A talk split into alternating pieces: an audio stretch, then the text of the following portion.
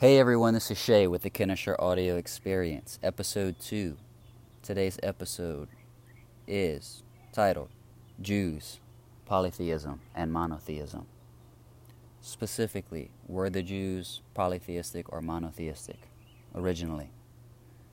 There's good evidence to think that they were originally polytheistic, like most other cultures of their time. A theme for the ancient Israelites was that they would or should be loyal to their God, and hence he would reward them in return. But this wasn't mutually exclusive with the idea that other gods existed. In fact, it was argu- arguably premised on that idea. Consider the commandment, Thou shalt have no other gods before me.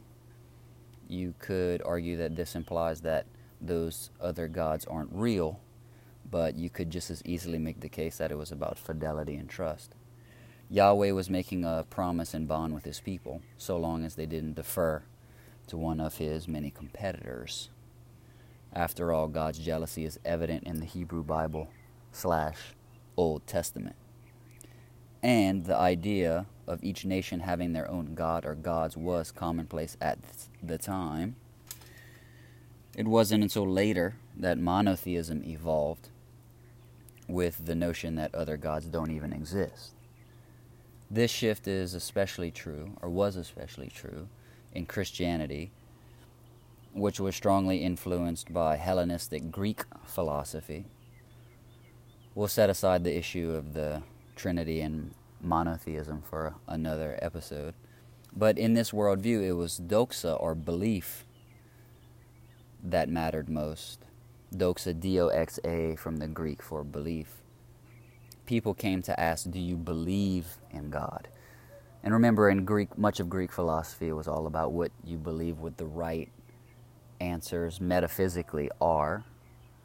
And truth, in that sense, was most important. So your belief, what you had in mind, needed to match up with the metaphysical truth.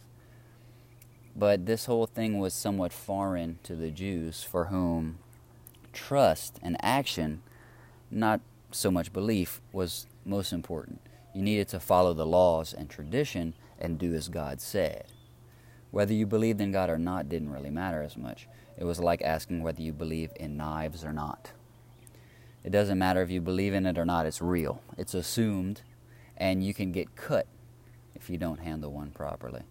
Therefore, believing in either the right God or the wrong one was not central to ancient Judaism and hence it wasn't likely that it was important to exclude other gods in theory. The important thing was to exclude them in practice. Don't follow their ways. Stick with your own God instead of those others around here, and good things will come to you and your fellow people. I hope you enjoyed this episode. Please like, comment, subscribe, share, and I look forward to your feedback. This is Shay with the Kennisher Audio Experience, signing out. Peace.